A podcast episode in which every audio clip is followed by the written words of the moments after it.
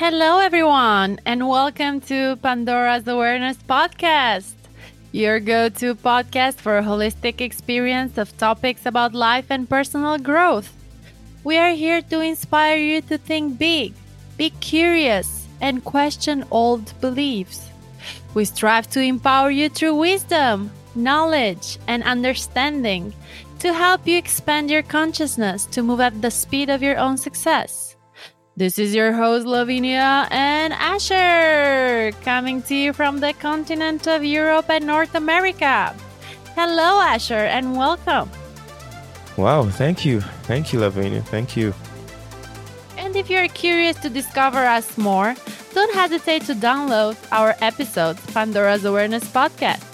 You can find us on all the platforms where you would normally listen to your favorite podcast and hopefully we'll be on your top three best podcasts list. Right, Asher?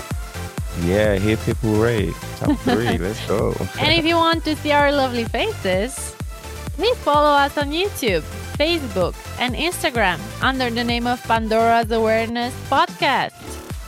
On our podcast, we love to share our experiences with you and get all vulnerable by revealing our life journey so far, the challenges, the lessons, the hardships, the good times, and the bad times to empower you to make even better choices on your journey.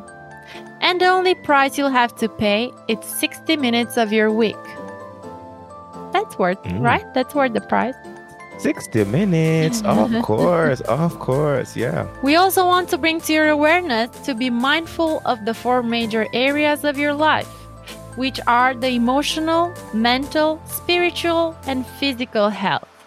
Nowadays, we are so focused on one or two of those aspects, we neglect the other areas, and then we don't understand why we struggle with anxiety and depression.